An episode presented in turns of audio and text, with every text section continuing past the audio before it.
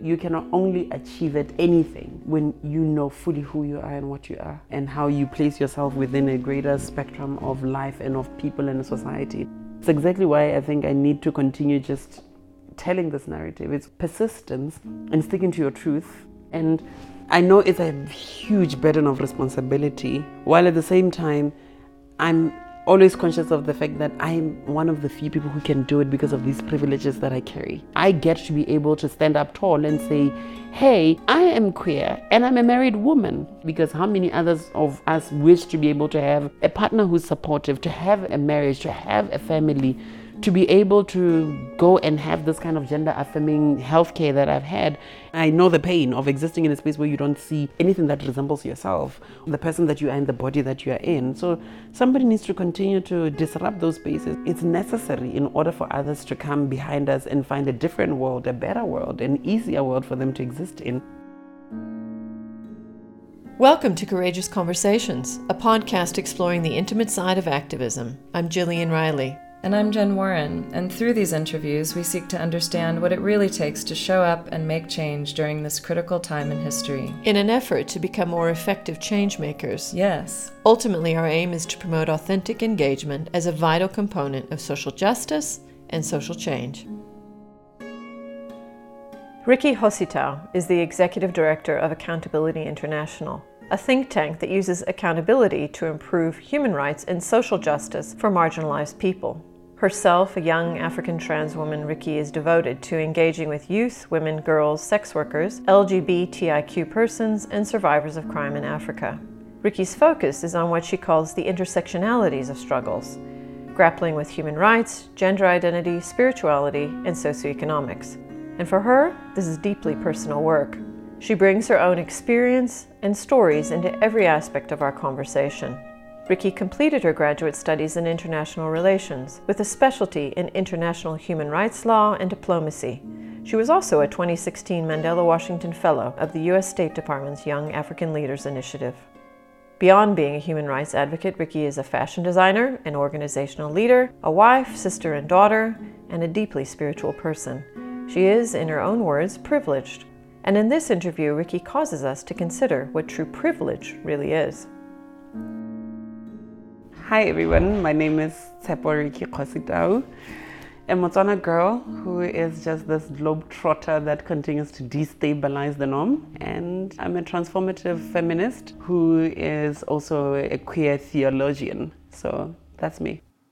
Yours is a story of love. Yeah. And Quite acceptance. a lot of it. Yeah. Yeah. I think when working with spaces where you get to know how others have grown in a different kind of context, Hmm. but with the same exact reality that you were faced with, you get to appreciate how you've been cushioned. And it's the one thing that at the back of my mind, even in my own activism, I'm always very conscious about that I need to continuously be aware of the privilege that I hold, and that whenever I speak, I need to be speaking from a point of being aware and being sensitive to others who didn't have the same exact kind of cushioning, if I can put it in that way.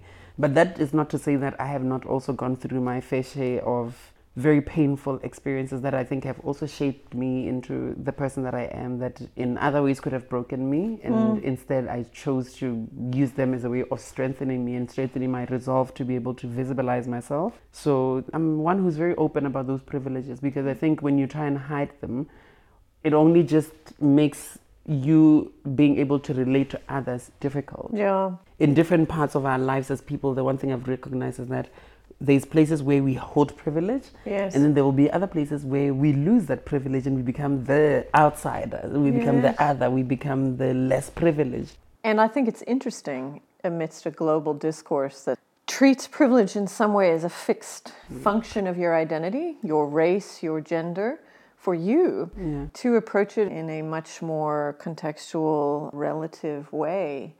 Talk more about where you feel you've been privileged, how you've been privileged. Oh my, children, we're gonna have to go all the way back. Let's go. But I've had a lot of privilege insofar as being born to the mother that I was born to. The age difference is not such a wide gap. It's 18 years in between her and I, which coincidentally has meant that my mother understood me which meant that I had a mother hand protecting me from any other person that could have wanted to influence my way of being brought up as somebody who was male assigned at birth. That cushioned me. I think I lost privilege at a point where my mother got married to somebody who was very abusive.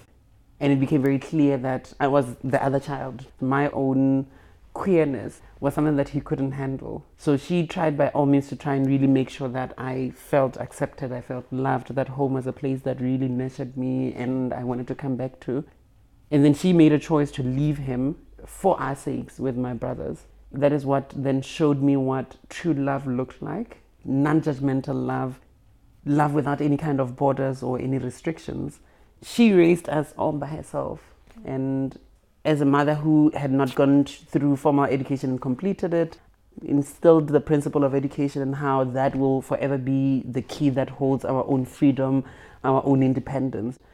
And in that, I think, is how then this person in me was also crafted, who got to value education, who got to value knowledge, who got to value the need to be an independent individual. And it's how I think even my own activism was also born. I got to see a picture of lived real feminism in that she grew up in a very traditional background.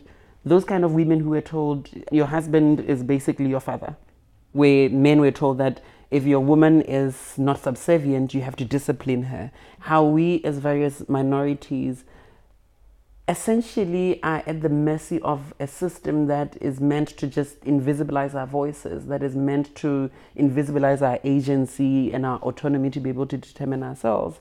So, growing and seeing my own mother becoming her own independent self, I got to realize, in terms of the cultural context we live in, the kind of struggle that women have to go through in order for them to become independent while I was also going through my own facts finding mission of trying to figure out what am I? Like, that is still also another major question. I was on this one end fighting to just, as a child, to be heard and to be understood, while at the same time, I still had this question mark even about my own gender in itself. You know, you've mentioned agency and autonomy and the idea that your identity and your options aren't fixed. Yeah. Mm-hmm. Talk a little bit about the internal evolution that's taking place at the same time that you're. Yeah responding to your changing family dynamics? As far back as I remember, I was in like crèche, about four years going into five, and they met for the first time with gender. Thrown into a school context where I grew up in the rural village and there was no issues with me expressing however I wanted. We would play house in Tswana, they call it mantlwani. And then I'll be the one there, busy, busy trying to chop and cook. So this is the kind of engendering that for me came innately. And then I get to crèche and I'm being told about boys and girls and that boys go the side, girls go the side. So I go where the girls are going. No question mark, no debate inside of me, nothing that is telling me, think about this. Ask yourself a question should you, shouldn't you? Is this the side that you need to be, or is that the side you need to be on? And then I see a teacher who comes and pulls me from the girls' side and then pushes me to go towards the boys. What the hell is going on? Wow. okay, so I play along, but then at different intervals through the two years that I'm in crèche. First year in itself was the most difficult because thereafter I learned to kind of adapt to the fact that I saw myself differently to how the world was seeing me. I remember an incident where the teachers at different times that girls needed to go to the toilet and boys needed to go to the toilet. I want to go with the girls and I'm told I can't, I must stay. Okay. What's going on inside of you? You feeling shame then? Are you feeling sad? Are you feeling in that moment when you're saying, I'm supposed to be going there, and everything inside of me says no. No. I caused a whole lot of havoc for teachers. I think that is the one thing that throughout, particularly the formidable years of my life. Mm. And I was always one person who spoke out because I never wanted to feel subjected to any kind of space I didn't want to be in. And I think it was something that came out of the abuse that we were feeling at home. And in many spaces, wherever then I felt like I was being subjected to any kind of force into any kind of space, I lashed out. I spoke out. But throughout my primary and crèche years, conversations that my mother had with me was always about how, Nana, you must understand that other people don't understand you the way that I understand you. So try not to be a difficult child with your teachers. Mm. And that is what the playing along kind of attitude where it came from, where my mom was like, you know, when you get home, you can play with your Barbies, you can wear whatever you want to wear, you can come and cook with me, anything you want to do, you can do. But you know, when you get to school, that there are other people.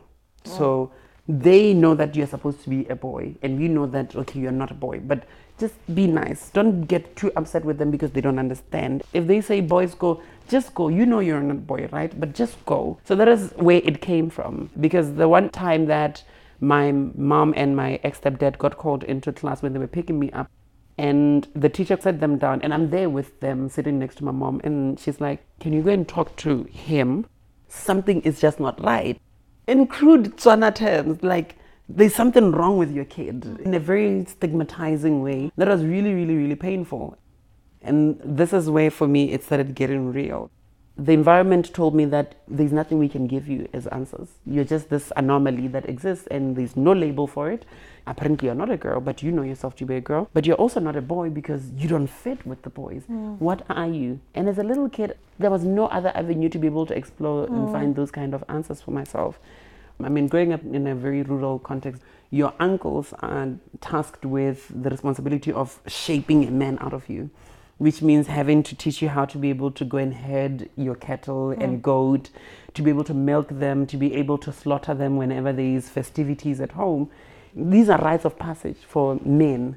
And they tried all those with me, and it was not working out. So my granddad is just like, you see, this is exactly what I've been telling everybody. Can you leave support just to be a girl and leave all these boys things to be for boys? Oh, okay. and that was the major, major shift that I remember. And he's like, let's just leave it. Tshepo is just a girl. Leave her be. Let her do what she wants to do because this whole process of us trying to force matters is not working out. So if anybody has an issue with what I'm saying, take it up with me, but leave her alone. Wow. And everybody's just like, okay. There's nothing else. What do you say? No. This is like, let it be done. This is exactly how the things are going to be. And I still had question marks. In my understanding, I'm apparently not a complete girl because I'm not female bodied. Hmm. While at the same time, my environment is allowing me space to be a girl in terms of how I express. What am I? Now I knew that home was a place that I could be myself. And I knew that in other spaces, my being could not necessarily fully express. But why? And what mm. was this being? Bing, bing. Again, I hit a dead end. I've come to understand what gay and lesbian are, but I still don't know what I am. Mm. Only in my first year of high school, Form 4, is when Oprah Winfrey, poof, there's a trans kid playing on her couch with the parents. And I'm watching it with my older brother, Teboho, at the time. First time ever, I'm hearing of transgender. This is what the discussion between Oprah and the parents was about because this person was born as female, but this person was a boy.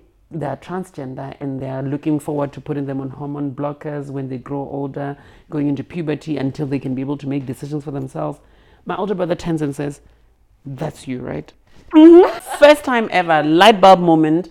And it's out of that that I realized people had always known I was a girl. They had always known I was trans. Mm. They just did not have the language to be able mm. to articulate it. Mm. Because for my brother to be able to just instantaneously pick it, Amazing. wow, yeah, actually it is. Term found and then start doing my research. There we go. No, Miss Winfrey is on point. Like honestly, I always, always praise Oprah for that very moment that I got to see the power of media and the power of even being able to see yourself in others. Because for the first time, imagine I had never seen any person like me. Yeah. I had never heard of any term that described somebody like me. It's important to be able to see, to have role models, things that you can be able to put yourself against and say, okay, so this was what I might be.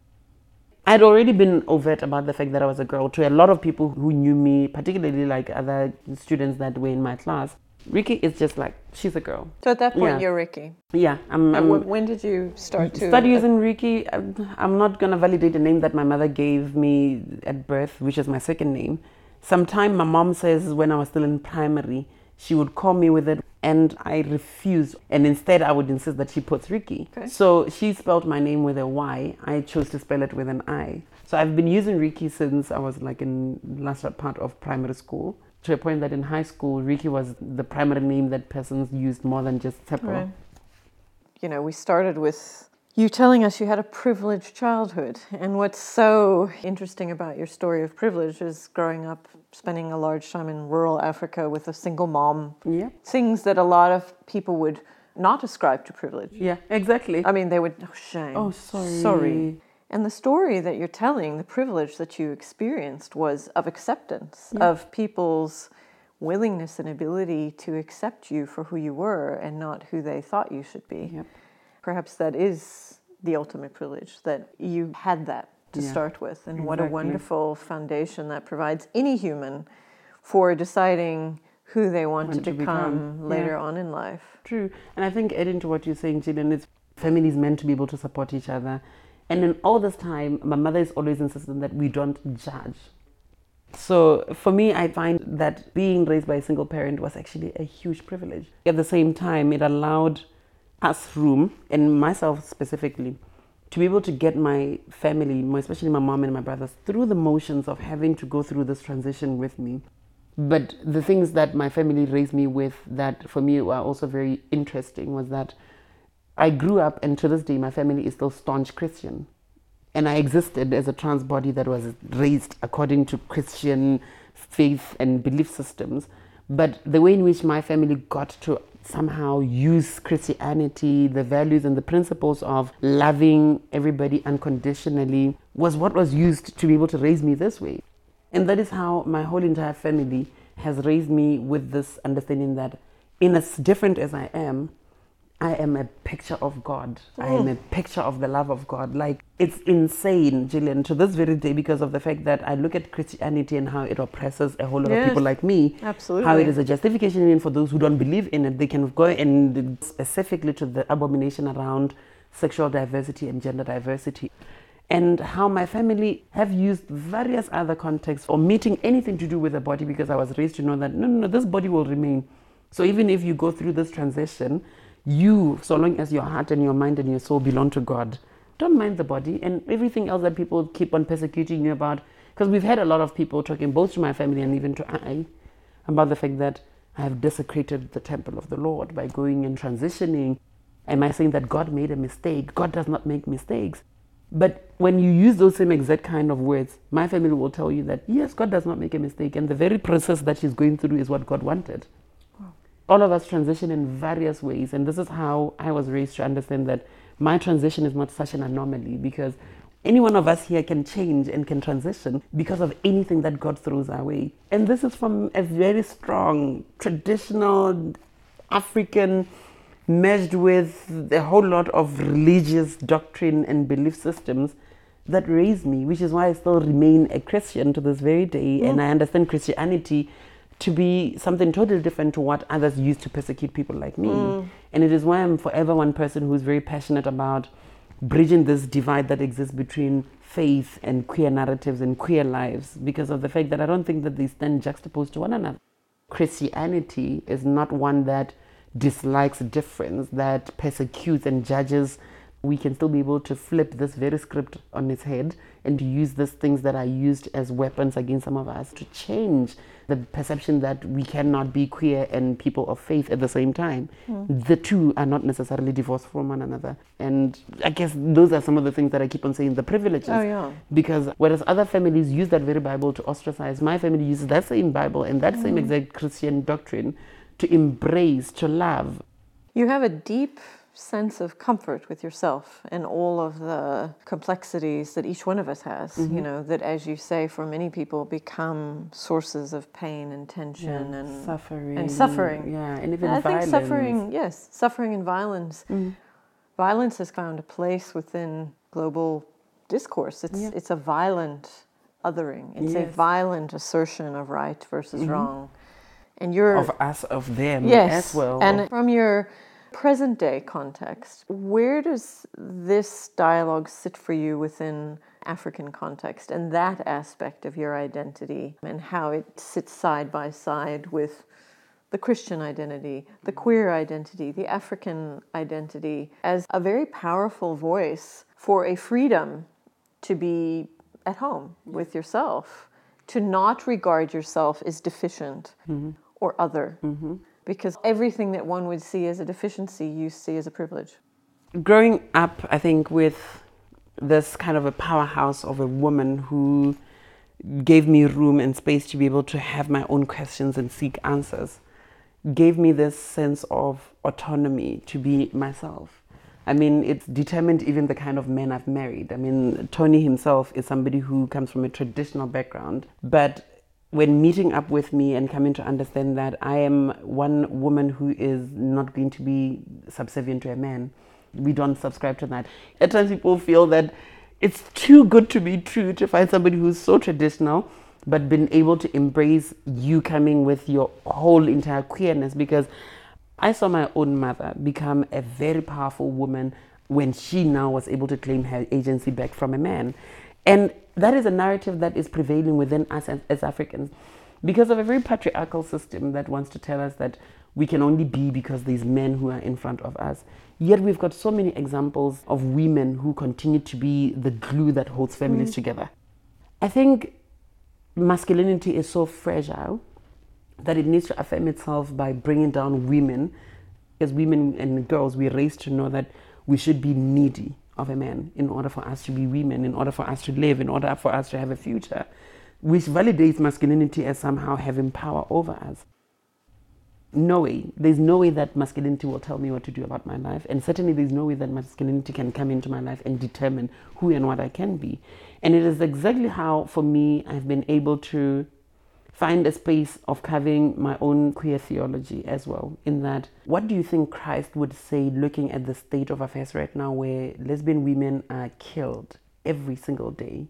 that somebody shoves their penises inside of us as trans women and says that they are correcting us so that then we should know that we are men and we should be men. Faith used as a justification for hate, for othering, for violence, for dislike. What do you think Christ would be saying? I use it to challenge mm. the norm. I use it to challenge that which people feel is totally immoral. It's totally an aberration to the status quo. And many people will look at me and fail to even see God. But it's not for me to go and cuddle up into a corner and die and wilt away. It's for me to continue to shine in order for them to be able to see that face of God, the very God that I believe in. And that is how, for me, I think I practice my own religious belief system in a bit of a different way with some bit of queerness to it. We need to be able to evolve. I mean, as you were talking about seeing Oprah and seeing yourself and the need for role models, at the same time, you talk about your identity being, being dictated, dictated, to, to by others. Yeah. And I'm curious about your own sense of owning a trans label. To some extent, it suggests that that's the totality yeah, of who I am. Of who I am. Yeah. And that in and of itself starts to limit Stifle you. you, yeah. And as you look at the emerging queer movement, as you look at the young versions of you, the children growing up today in a very different environment, how do you see those labels both sort of helping and in some not harming but blocking, mm, blocking the kind yes. of integration that you had quite naturally and quite organically almost in your own environment? in some ways because the label wasn't there yeah then you were allowed to become this very full expression of ricki not yeah. there's trans ricki whereas now i think we are quite quick to put a label onto somebody and in some ways, their sense of possibility might get shaped by mm, that. Yeah. There's this desire to create more labels in order to normalize and validate. Yeah. Which I'm sure it does. Mm-hmm. But on the other hand, does it then make one see oneself through a certain lens that shapes yeah. who you think you are or who you can become? I think you're spot on, Jill, in terms of how labels themselves, even those that we assign to ourselves, can become limitations in latter life. And it's something that I also learned in how having taken on a trans label, and that can become a limitation in how people perceive that which you possess as various talents, as abilities, as things that you offer intellectually. And I'm going to come back and say and become a devil's advocate on the necessity for these labels, but I've realized how that became a bit limiting in that which Ricki are you talking about? Oh, the trans woman Ricki there's more to me than just my own identity and being trans. And that I think bore this appreciation inside of me of intersection of multiple layers of mm-hmm. identities. I am a traditional Tswana girl But at the same time, I'm this Christian being within a context of Africa that was colonized using this very instrument in itself and having to question myself even at times about believing in a system that I think was used to oppress us as Africans and continues to in Yes. various ways. And having to understand that, yes, you're also trans, and then you're also a woman, and that you need to be able to separate the two because for the longest time, my womanhood was determined or defined by my transness. And as I grew older, I got to realize that women themselves come with different kind of backgrounds that shape the womanhood that they come into. Some it is shaped by sexual violence and how they've become survivors and beat the kind of backlash that often comes with having to see yourself as lesser of a human being after somebody has violated you in that way. Others coming from a background of understanding themselves to be living positively with HIV, while others like me are coming from understanding themselves to have had to transition into this womanhood and carrying this trans label. And I've become this person who is very proud of the fact that I'm always trying to conscientize a younger trans demographic to understand themselves as being bigger than just being trans, as also having to be proud of all the other things that they offer at intellectual level, at a social level, at even a political level, the kind of analysis that we also have in terms of understanding oppression from the space that we coming from. So until and when the world gets to a point where we don't need to affirm ourselves, I cannot throw away the trans label. Because like you say, many of the other privileges I carry is that I present sort of cis. I look like I was born female. For many people, if I don't tell them, if I don't say it, they don't think about it. That there are women who are born like me. And with that, I realized that privilege in itself cushions me in such a way that I could just blend in and nobody would think any otherwise about me.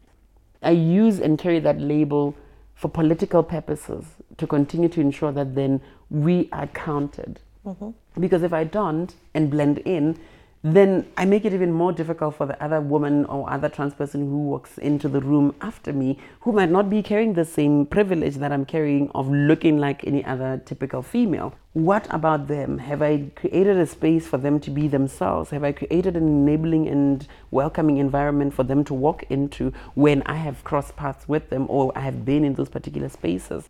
The transness is only but a smaller percentage of everything that they are. Look at what is it that your transness is able to push you to find out about yourself.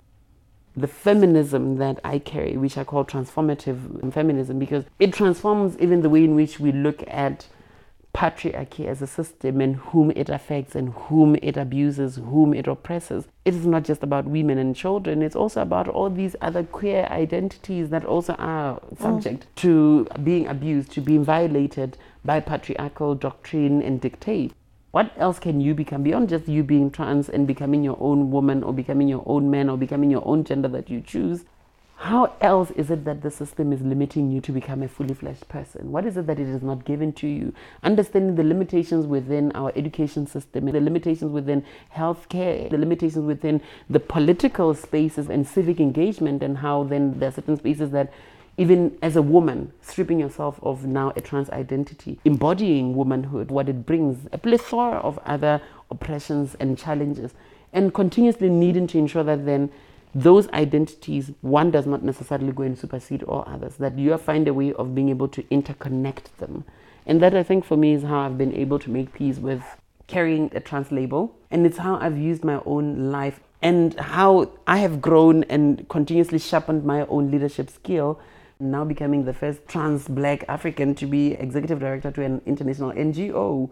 I continue to use that kind of push and drive to do more with my life to show other trans persons that your transness is only but a small percentage of who and what you are and it does not limit you from wanting and wishing to do more with your life. We're here and we need to be counted. We're here and we're capable. And it's how then i think every trans person needs to continuously be looking at those intersections of their own identity. Beyond just now i think segregating yourself to just carrying a trans label. You don't need to throw it out but you need to understand that it's one hat out of a whole lot of hats that you wear as a person. I go home. I'm my mother's daughter. I'm a sister to my brothers. I'm my husband's partner. I'm a sister-in-law.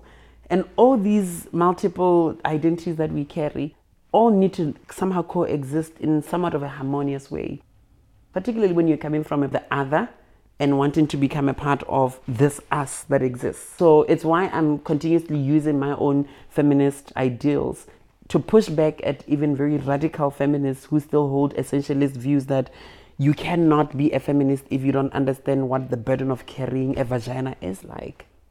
Those are some of the things that I continue to push back at because I have not always carried one, but the system has always wanted to dictate to me that this is what you can be and this is what you cannot be. This is what you should do, this is what you shouldn't do.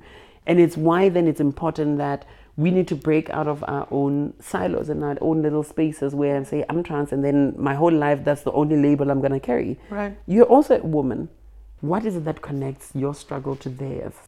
And it strikes me just that, you know, you said you're your mother's daughter. And in so many ways, your story is your mother's story, isn't it? Yep. It's, it's not allowing yourself to be defined by the situation you were born into. Yeah. It is allowing yourself to write your own story and to find peace and comfort and power within that. And I just want to say thank you for radically challenging some of, I think, our perceptions, understandings of sort of what privilege is, Yeah.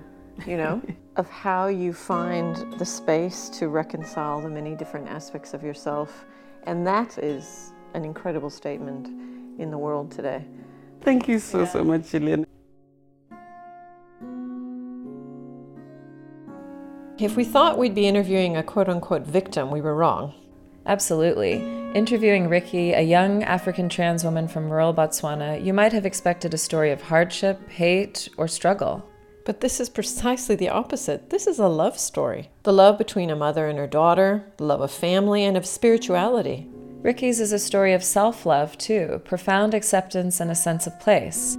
Here is a woman who forces us to challenge a host of assumptions about Africa and particularly rural African culture, about single parenthood, and about growing up transgender in a religious community. And Ricki also challenges us to recognize that sexual identity isn't definitive or defining. It's just one small part of her broader identity, something her mother taught her from a young age and that she carries on in her work today. Ricki has been privileged to be able to grow and thrive as her whole self.